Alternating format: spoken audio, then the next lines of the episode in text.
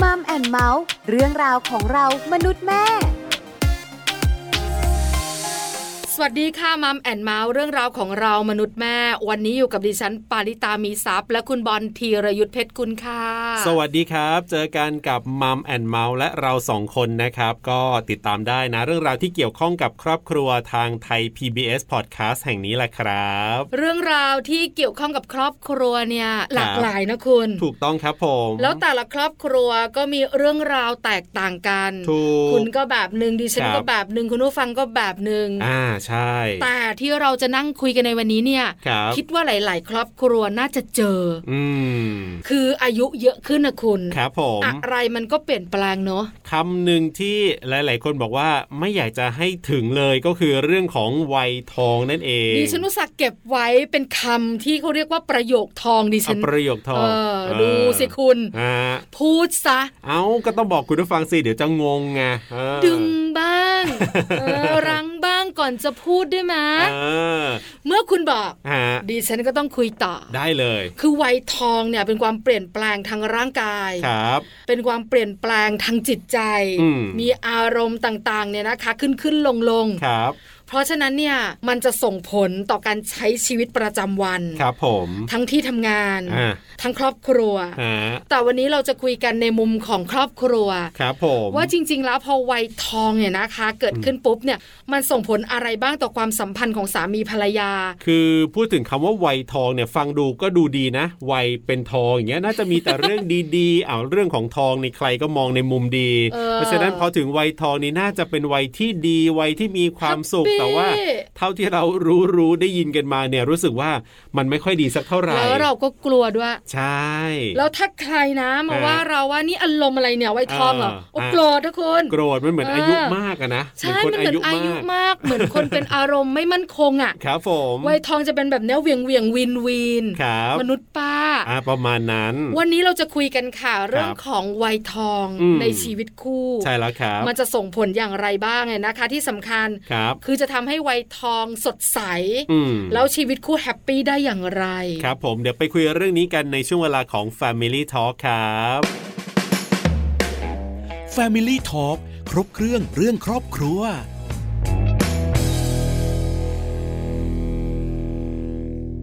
Family Talk ครบเครื่องเรื่องครอบครัวนะครับ วันนี้คุยกันเรื่องราวที่เกี่ยวข้องกับใบทองครับว่า เราจะทำอย่างไรให้ชีวิตคู่ของเราเนี่ยยังคงสดใสอยู่เมื่อเราเข้าสู่วัยทองนะครับ ซึ่งก็อย่างที่เราทราบกันดีแหละเชื่อว่าคุณผู้ฟังเนี่ยก็ต้องทราบกันมาบ้างแหละว่า เวลาเข้าสู่วัยทองแล้วเนี่ยมันก็จะมีการเปลี่ยนแปลง ทั้งร่างกาย ทั้งเรื่องของสภาพจิตใจนะก็คือมันเป็นการสั่งการของสมองบางอย่างแบบเนี้ยนะครับทำให้เรารู้สึกว่ามีอาการแบบนั้นแบบนี้เกิดขึ้น รวมไปถึงเรื่องของร่างกายต่างๆ ด้วยเนี่ยนะก็ทำให้หลายคนหลายคู่เนี่ยมีปัญหาในชีวิตคู่เหมือนกัน ใช่แล้วค่ะ ครับ งั้นวันนี้ ฮะ เราไปขอความรู้คุณหมอกันมา ครับผมได้เลยครับ วันนี้เราจะได้คุยกันนะเรื่องของวัยทองเนี่ยแหละครับ กับทางด้านของนายแพทย์อมรินทร์สุวรรณครับสูติแพทย์เชี่ยวชาญด้านเวชศาสตร์การเจริญพันธุ์ สาขาวิชาเวชศาสตร์ทางเพศและวัยหมดฤดูภาควิชาสูติศาสตร์นรีเวชวิทยา คณะแพทยศาสตร์จุฬาลงกรณ์มหาวิทยาลัย จะได้มาให้ความรู้กับเราในเรื่องนี้ครับ Family Talk สวัสดีครับคุณหมออมรินทร์ครับ สวัสดีครับผม สวัสดีค่ะคุณหมอขาอยู่กับบอลอยู่กับปลากับช่วงของ Family Talk ครบเครื่องเรื่องครอบครัว ใช่แล้วครับ วันนี้เราคุยกันประเด็นเรื่องของวัยทอง อ่าคุณปลาของเราก็ใกล้แล้ว นะครับ ก็ต้องเรียนรู้เรื่องนี้กันด้วยเหมือนกันนะครับ วันนี้ คือจริงๆอ่ะ ฮะ ส่วนตัวปลาคิดว่าวัยทองน่าจะ 45 อัพ อ่า แล้วตัวเองก็ใกล้มากแล้วค่ะคุณหมอขา ครับผม แต่จริงๆแล้วเนี่ย ข้อมูลที่ถูกต้องเป็นอย่างไร ครับ ที่สำคัญคุณผู้ชายคุณผู้หญิงเนี่ย อ่า เขาเข้าสู่วัยทองเนี่ยพร้อมกันไหม ครับผม ข้อมูลนี้อยากรู้จังเลยค่ะ คุณหมอขา เป็นคำถามที่ดีมากนะครับ คุณบอลคุณปลาครับ ครั อ่า บ ผมขออนุญาตแนะนำอย่างนี้ก่อนนะครับ ว่าวัยทองเนี่ยนะครับ มีการเข้าสู่วัยทองแบบธรรมชาติ แล้วก็มีการเข้าสู่วัยทองแบบที่ไม่ธรรมชาติด้วยนะครับคำว่าไม่ธรรมชาติอย่างนี้ครับอ่าคุณบอลคุณปลาจะเคยได้ยินว่าบางคนรักษาโรคมะเร็งนะครับ และมีการผ่าตัดอ่านะครับ ผ่าตัดเอามดลูกรังไข่ออก อ่ บางคนฉายแสงใช่ไหมครับ ค่ะ บางคนได้ยากดฮอร์โมน นั่นแปลว่าในกลุ่มเนี้นะครับจะเป็นกลุ่มที่ไม่ได้เข้าสู่วัยทองตามธรรมชาติปกติที่ควรจะเป็น ครับ นะครับส่วนในกลุ่มนี้นะครับเป็นกลุ่มที่เข้าสู่วัยทองตามธรรมชาติปกตินะครับ โดยทั่วไปเนี่ยนะครับ แต่ละคนเนี่ย มีอายุที่เข้าสู่วัยทองไม่เท่ากัน ค่ะ นะครับ ครับ แต่ว่าเรามีค่าเฉลี่ยคนไทยครับ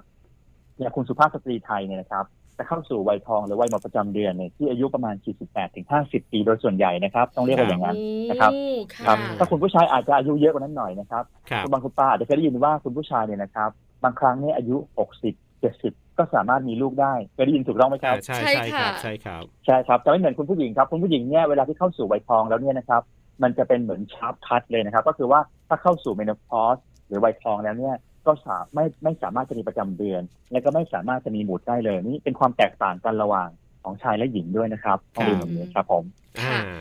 นี่คือ ตอนนี้คราวนี้ผมเล่าให้ฟังนิดนึงว่า เชิญ วัย ค่ะ วัยทองเนี่ยเป็นชื่อที่เรียกว่าแก้เคล็ดนะคุณบอลคุณปลา ครับ ก็คือปกติแล้วเนี่ยในต่างประเทศเนี่ยแล้วเขาใช้คำว่า menopause แล้วก็ andropause นะครับ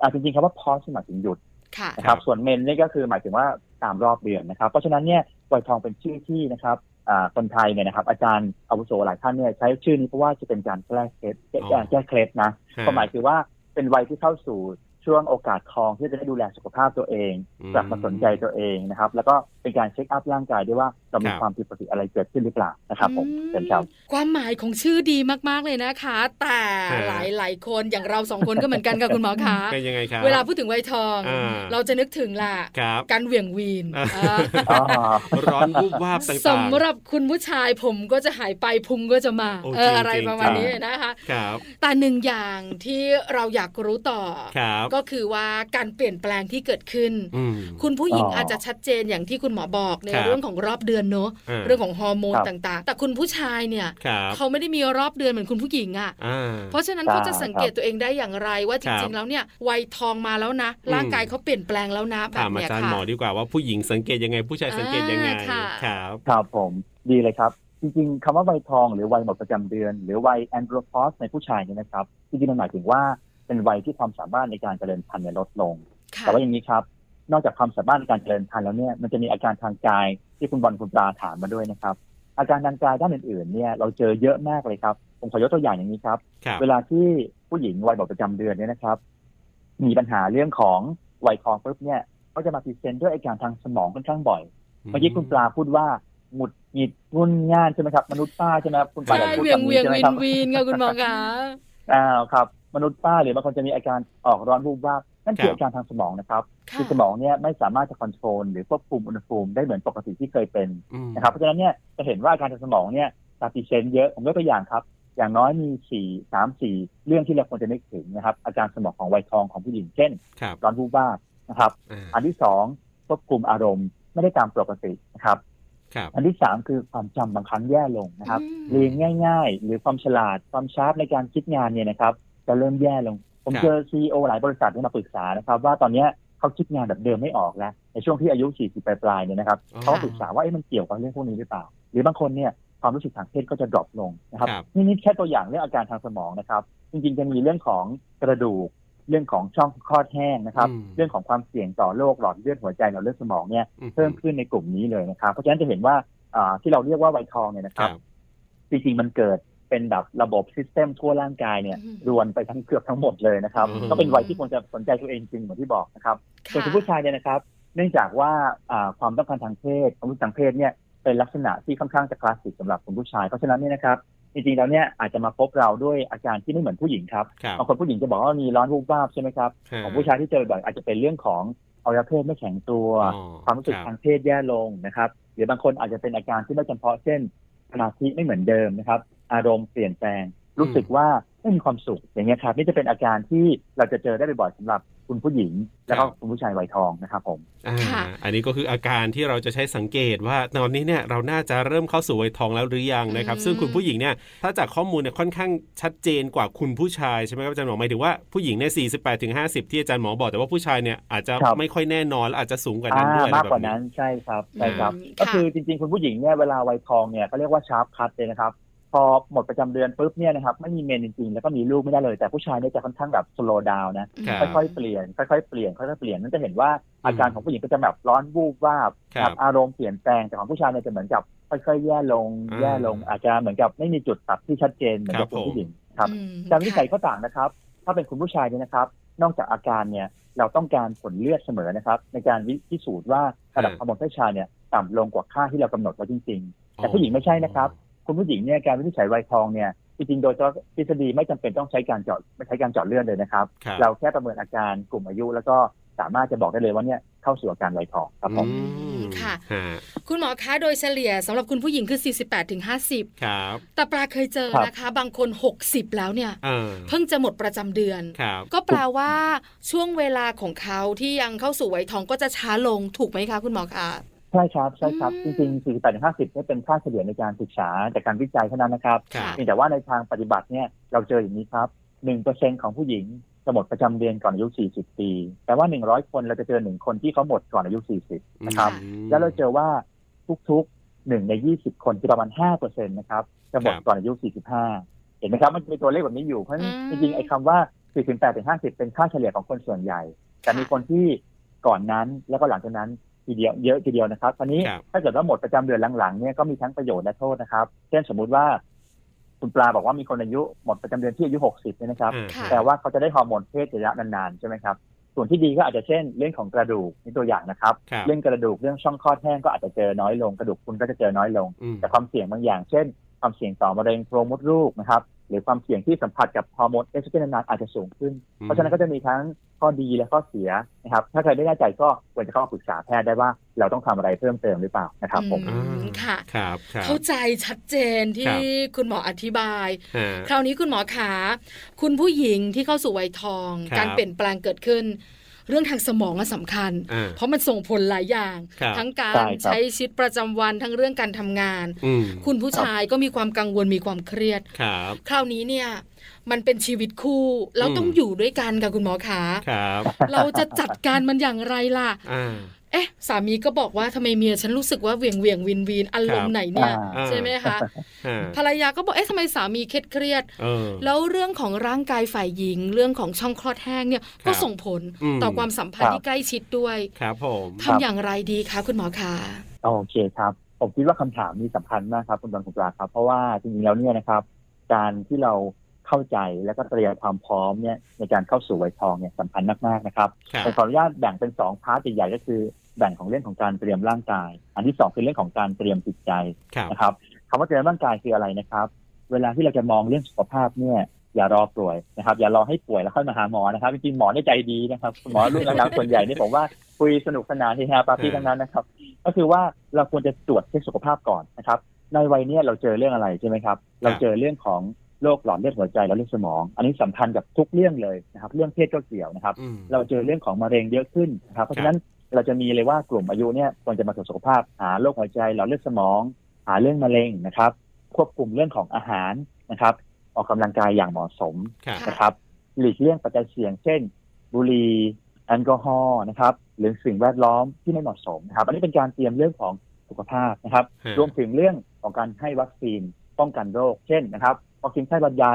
ถ้าทันสมัยเนี่ยก็ต้องเป็นเรื่องของวัคซีนโควิด -19 ถูกไหมครับ ครับ เพราะฉะนั้นเนี่ยนะครับการเตรียมสุขภาพเนี่ยผมว่าเป็นเรื่องของอาความสำคัญ แล้วก็ควรจะทำทุกขั้นก่อนที่จะเข้าสู่วัยทองเลยนะครับนี่คือเรื่องของการเตรียมสุขภาพ ส่วนในแง่จิตใจนะครับ ก็พยายามทำจิตใจให้ฟองใสนะครับ ให้เข้าใจว่าโอ้เนี่ยโปรเซสของวัยทองเนี่ยมันเป็นเรื่องธรรมชาตินะครับ ครับ และที่สำคัญผมแถมทริคนิดนึงครับว่าอย่าไปเสพสื่อเยอะเกินไปนะครับ เพราะว่าคุณตาคุณบอลจะเห็นว่าคุณพ่อคุณแม่เราเดี๋ยวนี้นะครับ ใช้ไลน์โซเชียลเยอะกว่าเราอีกนะครับ จะเห็นว่าเขาเสพสื่อแล้วก็ในสื่อบางอย่างผมหมายความว่าสื่อบางอย่างเรื่องสุขภาพเนี่ยข้อมูลมันไม่ถูกต้องครับ ครับ ถ้าเราไม่แน่ใจว่าเอะข้อมูลทางสุขภาพบางอย่างที่ที่มีในสื่อโซเชียลเนี่ยมันถูกต้องจริงหรือเปล่าเนี่ยผมแนะนำปรึกษาผู้เชี่ยวชาญนะครับ อืม มาหาหมอได้เลยครับ ผมว่าคุณ ฮะ หมอพร้อมจะให้ข้อมูลทุกท่านเลยว่าข้อมูลทางสุขภาพที่ได้มาเนี่ยจริงๆมันถูกต้องหรือว่ามีความคลาดเคลื่อนนะครับ ครับ อืม อ่า ค่ะ คือตอนนี้หลายคนก็เสพสื่อออนไลน์กัน แล้วก็มันก็จะมีข้อมูลจริงบ้างไม่จริงบ้างแบบนี้ ก็ต้องเอาให้แน่ใจ ถูกต้อง ดีกว่า ครับ ปรึกษาคุณหมอดีกว่า ใช่แล้วค่ะ ครับคุณบอลครับ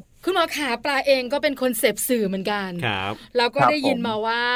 คุณผู้ชายเนี่ย อ่า เวลาเขาเข้าสู่วัยทองเนี่ย ครับ พุงเขาจะป่อง ขึ้น แล้วศีรษะจะล้านเออ เอออั อันเนี้ยบอกเลยว่าเข้าสู่วัยทอง จริงไหมอะคะคุณหมอคะ มีส่วนครับมีส่วนครับคุณปลาครับ ก็คือว่าฮอร์โมนเพศเนี่ยนะครับ มีความสำคัญเกี่ยวกับเรื่อง ครับ ของการกระจายตัวของไขมัน ไม่เฉพาะผู้ชายนะครับคุณปลา ค่ะ ผู้หญิงเนี่ยนะครับ เวลาเข้าสู่วัยทองนะครับ ถ้าเราคุยกันแค่เราจะรู้เลยว่า อืม ถ้าเขากินเหมือนเดิม เขาจะอ้วนกว่าเดิม อ่า ไขมันในเลือดเขาจะแย่กว่าเดิม เพราะฉะนั้คนรับ เนี่ยนะครับ เหมือนที่ผมเรียนว่าเวลาเข้าสู่วัยทองเนี่ยฮอร์โมนเพศดรอปลงเนี่ยนะครับ การกระจายตัวไขมันจะไม่เหมือนเดิมนะครับ อืม เราจะอ้วนง่ายขึ้น โดยเฉพาะเราจะอ้วนลงพุงนะครับ จะเห็นว่าแฟตเนี่ยมันจะมีการเคลื่อนที่อย่างเช่นคุณผู้หญิงเนี่ยนะครับ จะมีหน้าอกมีสะโพกใช่ไหมครับ ค่ะ พอเข้าไวยทองนะครับ หน้าอกสะโพกจะยุบลงแต่แฟตจะไปอยู่ในช่องท้องนะครับ อืม แล้วเราจะมีภาวะที่อ้วนลงพุงบ่อยขึ้น ครับ คุณผู้ชายก็เหมือนกันนะครับ จะเจอภาวะอ้วนลงพุงแล้วก็ตรงเนี้ยครับ มันจะสัมพันธ์กับภาวะที่เกี่ยวกับโรคทางเมตาบอลิกนะครับ เช่นเบาหวาน ไขมัน ความดันในเลือด เห็นไหมครับ เวลาเวลาที่เข้าสู่วัยทองเนี่ยมาเป็นซีรีส์เลยนะครับ นั่นแปลว่าที่เจอที่คุณตาบอกว่าจริงไหมเนี่ยต้องบอกว่าจริงครับผม ครับ อืมนะคะ เออ พอคุณหมอพูดนะเห็นภาพเลยมาเป็น ครับ ซีรีส์ ใช่ แต่ซีรีส์ปกติเราชอบดู แต่ถ้าซีรีส์แบบนี้เราไม่อยากเจอนะ ครับ ค่ะ คุณหมอคะพอเรารู้แล้วว่าเรา อ่า ต้องเตรียมตัวอย่างไร ทั้งร่างกายทั้งจิตใจเนี่ย ครับ แต่เวลาเราต้องอยู่กันสองคนสามีภรรยา อืม มันมีปัจจัยภายนอก ครับ ทั้งเรื่องราวต่างๆ ในชีวิตประจำวันทั้งบางเรื่องที่ขัดแย้ง บางเรื่องต้องตัดสินใจร่วมกันแบบเนี้ย อืมอืม คือเราจะอ ค ยู่ รับ กันอย่างไรอะคะ ครับ ให้เราไม่เหวี่ยงใส่กันหรือทะเลาะกันมากขึ้น หรือเราเข้าใจกันมากขึ้นแบบเนี้ยค่ะ คือยิ่งถ้าเกิดว่า ครับ คุณคุณภรรยาวัยทองชัดเจน แล้วคุณสามีก็ก็มีอาการด้วยอย่างเงี้ยเออ ก็ เออเนอะ อารมณ์วีนวีนวีน บ้านมันจะพังไหมเออหลายคนสงสัยว่าคุณหมอคะ อ่า ผมคิดว่าสิ่งที่สำคัญเนี่ยคือการให้ความรู้แล้วก็การตระหนักครับว่าจริงๆแล้วเนี่ยนะครับโปรเซสของวัยทองเนี่ยนะครับ เป็นเรื่องที่เจอตามธรรมชาตินะครับ เพราะฉะนั้นถ้าเกิดว่าผู้สามีภรรยาผู้ไหนนะครับ ครับ ที่คิดว่าเอ๊ะปัญหามันเริ่มเกิดขึ้นแล้วนะครับ ผมแนะนำว่าอันที่หนึ่งครับจับมือกันนะครับ มาคุยกันแล้วก็มาปรึกษาแพทย์ผู้เชี่ยวชาญได้ครับว่าเอ๊ะตรงเนี้ยนะครับ อื สิ่ง ม ที่เกิดขึ้นเนี่ยนะครับ มันเกิดจากเรื่องของฮอร์โมนที่ดรอปลง ครับ แล้วมันส่งผลต่อร่างร่างกาย แล้วก็ส่งผลต่อจิตใจ แล้วก็ส่งผลต่อคุณภาพชีวิตคู่หรือเปล่านะครับ อืม ถ้าเกิดเหตุการณ์อย่างนี้จริงนะครับ เรามีวิธีช่วยนะครับ ตัวอย่างเช่นนะครับ ครับ ถ้าสามีภรรยา มีเพศสัมพันธ์แล้วคุณผู้หญิงเนี่ยเข้าสู่วัยทองเจ็บช่องคลอดมากๆ มีเพศสัมพันธ์ไม่ได้นะครับ สารคัดหลั่งไม่เหมือนเดิมนะครับ ตรงนี้แก้ไม่ยากนะครับ หรือว่าถ้าคุณผู้ชายเนี่ยนะครับฮอร์โมนเพศชายดรอปนะครับ ครับ มาเจอหมอแล้ว เราวินิจฉัยว่าโอ้ยตรงนี้ดรอปจริงๆนะครับ เราสามารถให้ฮอร์โมนเพศชายทดแทนตรงนี้ได้นะครับ เพราะฉะนั้นผมคิดว่าอันที่หนึ่งคือต้องรู้นะครับ แล้วก็ป้องกันเรื่องสุขภาพนะครับ อืม แล้วถ้าคิดว่าปัญหาเกิดขึ้นจับมือกันนะครับ ครับ แล้วมาหาหมอได้เลยครับยินดีเลยครับ อืม อ่า คือคุณหมอเนี่ยให้คำตอบได้ทุกเรื่อง ถูกต้อง ขออย่างเดียว ยินดีปรึกษา มาปรึกษาคุณหมอเถอะ ใช่ ไหมคะคุณหมอ ใช่ คะ ครับ ครับ ใช่ครับ แต่ ใช่ครับ สังคมไทยคุณหมอ อ่า ด้วยความเป็นผู้หญิง ปลาน่าจะเข้าใจมากกว่าคุณบอล ครับ คือเรื่องบนเตียงเนี่ยมันเป็นเรื่องลับเฉพาะของเราสอง อ่า เราก็คุย ครับ กันสองคนแต่ ครับ บางเรื่องเราไม่ได้คุยได้ทุกเรื่องอะค่ะ อืม ยิ่งผู้หญิง ครับ ไทยนะ อ่า ยิ่งคิดว่าเรื่องแบบเนี้ยเราไม่ค่อยมานั่งพูดกัน ครับ แต่ ครับ พอเรามีปัญหาไวยทอง อืม เรื่องนี้เนี่ยก็เป็นปัญหาของคุณผู้หญิงที่เกิดขึ้น ครับ บังเอิญคุณผู้ชายอะนะคะเขามีเรื่องนี้ของเขาไปตลอดชีวิตล่ะ อ่า มันก็เลยดูไม่ค่อยบาลานซ์กันอย่างเงี้ยค่ะ คุณหมอขา ครับ เราจะทำอย่างไรล่ะ เออ จะคุยกับสามีก็คุยไม่ได้ ครับ ไม่คุยสามีก็ไม่เข้าใจทะเลาะกัน อืมมม หรือว่าจูงมือไปหาคุณหมอกันดีคะ อ๋อจริงๆผมแนะนำนี้เลยครับอ่าถ้าเกิดว่าคุณภรรยานะครับ ไม่แน่ใจว่าเอ๊ะปัญหาที่มันเกิดขึ้นเนี่ยนะครับ มันเกิดจากร่างกายที่ปกติ หรือเป็นจากเรื่องของสมอง เพราะว่าอย่างนี้ครับผมขอยกตัวอย่างง่ายๆเลยนะครับ ครับ ให้คุณบอลคุณปลาเห็นว่าคุณผู้หญิงเนี่ยนะครับโรคที่เจอบ่อยๆของเรื่องความผิดทางเพศเนี่ยนะครับ นอกจากช่องคลอดแห้งมันเจออะไรรู้ไหมครับ ครับ ที่เจอบ่อยกว่านั้นคือ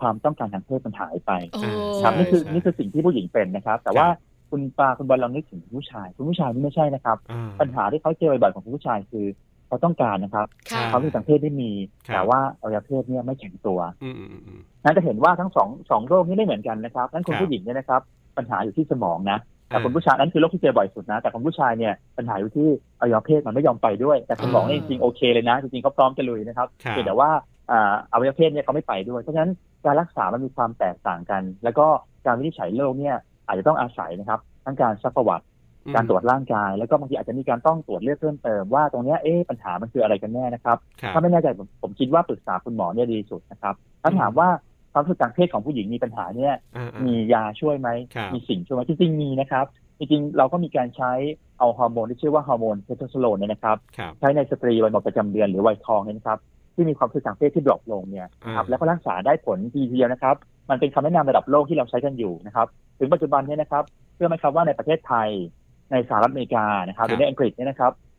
เราไม่มียาฮอร์โมนเพศชายนะครับ ที่เอามาให้ผู้หญิงสำหรับรักษาเรื่องเพศนะครับ แต่ว่าเราสามารถประยุกต์นะครับ ยาที่ใช้ในผู้ชายนั่นแหละ แล้วมาลดขนาดลงแล้วมาใช้ในผู้หญิงจริง อันนี้เราประชุมระดับโลกกันตลอดก็ยังใช้คำแนะนำนี้เพราะฉะนั้น ครับ ถ้าผมคิดว่าถ้าไม่แน่ใจนะครับบางคนคิดว่าเอ๊ะเรื่องสมองไม่อยากมีแล้วเนี่ยจริงๆนะครับถ้ามาคุยแล้วถ้าเราวินิจฉัยว่าเป็นโรคโรคเนี้ยนะครับเราสามารถให้ฮอร์โมนรักษาได้นะครับ แล้วก็ผมรักษาเคสแบบนี้เยอะทีเดียวโดยเฉพาะผู้หญิงต่างชาติเขาคจะรับ คอนเซิร์นเรื่องนี้เยอะเหมือนที่คุณปลาบอกนะ อืม คนไทยไม่กล้ามาคุย อ่าๆ แต่ว่า ใช่ใช่ มีบางครั้งนะครับ ที่คนไทยเนี่ยนะครับ สามีเนี่ยนะครับ บอกให้ภรรยามาหาหมอมาเจอผมเพราะว่ารู้สึกว่าความทางเพศดรอปลงก็มี ครับ อย่างนี้นะครับเพราะฉะนั้นเนี่ยผมคิดว่าไม่มีอะไรน่ากลัวครับ เราสามารถเข้าปรึกษาแพทย์ที่เชี่ยวชาญเรื่องของเพศได้เลยครับยินดี ครับ เลยครับ ก็คืออย่างฮอร์โมนที่อาจารย์หมอว่านี่ก็คือจะช่วยทำให้เหมือนกับมีความต้องการมากขึ้นอะไรอย่างเงี้ยเหรอครับอาจารย์หมอ ใช่ครับ เพราะว่าอย่างนี้ครับ คุณผู้หญิงวัยหมดประจำเดือนเนี่ยนะครับระดับฮอร์โมนเพศชายจริงๆฮอร์โมนเพศชายในผู้หญิงก็มีนะครับ แต่ว่าในพอเข้าสู่วัยหมดประจำเดือนเนี่ยมันลดระดับลงชัดเจนนะครับ ครับ และอีกส่วนหนึ่งคือว่าผู้หญิงเนี่ยปกติจะมีการตกไข่ทุกเดือนในวัยเจริญพันธุ์พอไม่มีการตกไข่เนี่ยมันก็จะไม่มีการขึ้นของฮอร์โมนเพศชายตรงเนี้ยในระหว่างรอบเดือนเพราะฉะนั้นเนี่ยความรู้สึกทางเพศก็จะค่อยๆดรอปลงดรอปลงดรอปลงนะครับ ครั เพ บ ราะฉะนั้นเรื่องนี้เป็นเรื่องที่เราเจอบ่อยทีเดียวนะครับ ผมมีตัวเลขให้ดูนิดนึงครับ ปัญหาเรื่องเพศเนี่ยนะครับ ในโลกเราเนี่ยเขาเจอว่าเวลาที่ทำการศึกษาเนี่ยเจอว่าประมาณ 30-40% ครับ ของของคู่ที่แต่งงานมีปัญหาเรื่องเพศนะ แต่ว่ามีแค่ประมาณ 1 ใน 5 หรือไม่เกิน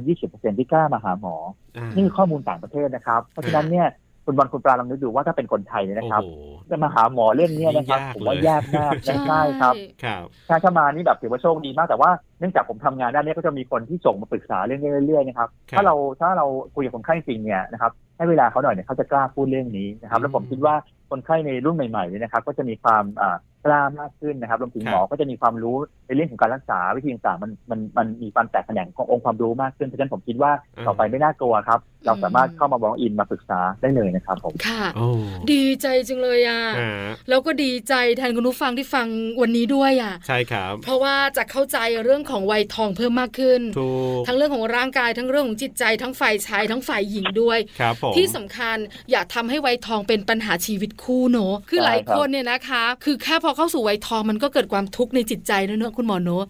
แล้วถ้าเราต้องมีปัญหากับชีวิตคู่หรือคู่ชีวิตเราด้วยเนี่ย อืม มันจะทำให้เราเพิ่มความทุกข์แล้ว ครั ก็ บ ความเครียดเพิ่มมากขึ้น ใช่ ค่ะ ครับ ใช่ครับ ผ ผม มคิดว่าการให้กำลังใจแล้วก็การอ่าได้รับความรู้ที่ถูกต้องนะครับ รวมถึงการปรึกษาแพทย์ผู้เชี่ยวชาญเนี่ยเป็นเรื่องที่สำคัญมากสำหรับการดูแลสุขภาพในวัยทอง ไม่ว่าจะเป็นคุณผู้หญิงคุณผู้ชายหรือว่าอย่างเงี้ยครับเนื่องจากผมทำงานเรื่องฮอร์โมนเนี่ยนะครับเรา ครับ ไม่ได้ดูเฉพาะหญิงชายนะครับเราดูเรื่องคนข้ามเพศด้วย อืม เพราะฉะนั้นเนี่ยนะครับไม่ใช่แค่หญิงชายครับจะเป็นหญิงชายจะเป็นคนข้ามเพศ เรายินดีให้บริการทั้งหมดเลยครับผม ครับผมนะ สุดท้ายให้อาจารย์หมอฝากปิดท้ายอีกสักครั้งหนึ่งดีกว่านะครับ มีอะไรจะบอกในส่วนของคุณผู้หญิงคุณผู้ชายที่ตอนนี้เนี่ย อาจจะเข้าสู่วัยทองกันแล้ว แล้วก็อาจจะมีปัญหาจะเรื่องของจิตใจหรืออะไรก็แล้วแต่ในครอบครัวอยู่ตอนนี้ครับ อาจารย์หมอครับ ผมผมคิดว่าเนื่องจากร่างกายเนี่ยนะครับ มีการเปลี่ยนแปลงในทางที่แย่ลงนะครับ เราอย่าปล่อยให้ร่างกายเราแย่ลงตามไปด้วยนะครับ ผมคิดว่าคุณสามีภรรยา หรือคนข้ามเพศก็ตามนะครับ ทุกเพศทุกวัยนะครับ จับมือกันคุยกันนะครับคิดว่าปัญหาคืออะไรนะครับ แล้วก็มาปรึกษาแพทย์ผู้เชี่ยวชาญนะครับ อย่างตัวอย่างนะครับ ของผมนี่ทำงานอยู่ที่อ่าคลินิกสุขภาพเพศนะครับโรงพยาบาลจุฬาลงกรณ์นะครับ เราก็ให้บริการด้านเนี้นะครับ ทุกวันจันทร์บ่ายนะครับ ที่อาคารปปพปรชั้นเจ็ดนะครับ ช่วงบ่ายโมงวันจันทร์นะครับ ถ้ามีความสงสัยเรื่องของวัยทองนะครับ ทั้งคุณผู้หญิงคุณผู้ชายคนข้ามเพศนะครับ หรือว่าปัญหาเรื่องอะไรกันต่างๆเนี่ยนะครับ เกี่ยวกับฮอร์โมนเนี่ยสามารถมาปรึกษาเราหรือว่าแพทย์ผู้เชี่ยวชาญใกล้บ้านท่านได้หมดเลยนะครับยินดีให้บริการทุกท่านเลยครับ ครับผมวันนี้ขอบคุณอาจารย์หมอมากๆครับที่มาร่วมพูดคุยกันแล้วก็มาให้ความรู้ดีๆกันครับ ขอบคุณครับ ยินดีครับ สวัสดีครับ คุณบอลคุณปลาครับ สวัสดีค ท่าน รั ผู้ชมครับ บ สวัสดี สวัสดีครับคผ่ะ ม Family Talk ขอบคุณนายแพทย์อมรินทร์สุวรรณนะครับ สูติแพทย์เชี่ยวชาญด้านเวชศาสตร์การเจริญพันธุ์ สาขาวิชาเวชศาสตร์ทางเพศและวัยหมดฤดู ภาควิชาสูติศาสตร์นรีเวชวิทยา คณะแพทยศาสตร์จุฬาลงกรณ์มหาวิทยาลัย ที่วันนี้อาจารย์หมอมาร่วมพูดคุยกันนะครับ มาให้ความรู้ความเข้าใจเกี่ยวข้องกับเรื่องของวัยทองกันให้มากขึ้น ว่าเวลาเข้าสู่วัยทองแล้วเนี่ยคุณผู้ชาย จะมีการเปลี่ยนแปลงอะไรยังไง คุณผู้หญิง